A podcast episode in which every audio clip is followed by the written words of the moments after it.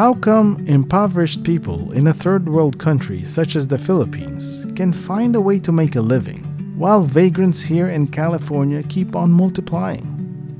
You're listening to Earl Francis on this week's Rehash. You see, I got hooked watching a food channel on YouTube called Tikim TV, which directly translates as Taste TV. There they feature the stories of street food vendors in the Philippines and how they thrive by sheer hard work and perseverance. Welcome to this week's Rehash. All of the featured vendors somehow knew what they were good at making or cooking, sold it, and stuck with it, even if it is as simple as making sugar water with clear jelly. That was the only thing that the old lady street vendor was selling for 10 pesos. Her customers called it magic water. According to her, that drink of hers allowed her to make a living, send her children to college, and buy her and her husband prepaid funeral services. Isn't that amazing? What is 10 pesos? About 20 cents US? That's incredible math right there.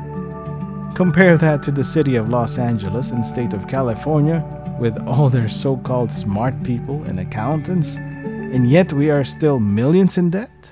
While these street vendors actually make a profit and then some. College tuition fees are no joke. It does not matter what kind of college it is. Added inflation and cost of living? How does one calculate that? I only have one child and I am already too frustrated of having yet to figure out another stream of income. Their stories are quite inspiring. It tells of how they overcame the cards that they were dealt with. One of them even served time in juvie.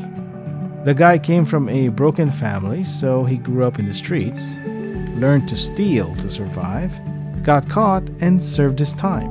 When he finally got out, he turned his life around. He started selling hot dog sandwiches on the streets using the menial wage he earned working while in prison. He already had quite the following, but thanks to vloggers, his customers tripled. Now he's earning enough to support his wife and kid and pledges not to repeat the pattern he was raised in. And now that Manila is trying to clean up its streets, clearing operations have been rampant to give back the streets and sidewalks to motorists and pedestrians. Street vendors are prohibited to set up shop in major and secondary roads because they cause traffic and they leave the streets filthy. Yet, even with that limitation, they still found a way. One of the featured vendors was selling Offcut's beef soup. They cooked the soup right there on the sidewalk using hollow blocks and scavenged scraps of wood. They have been removed from that spot a few times already. Their cooking supplies were even confiscated a couple of times because of their stubbornness. But they still kept coming back to that same spot because that is where their customers are. Then pandemic hit, and as if by some divine intervention, the bar and restaurant that they set up shop right in front of closed down its business. The space came up for lease, so they grabbed it even though they did not have enough for rent. But then, their meat supplier decided to invest in them, which made up the difference.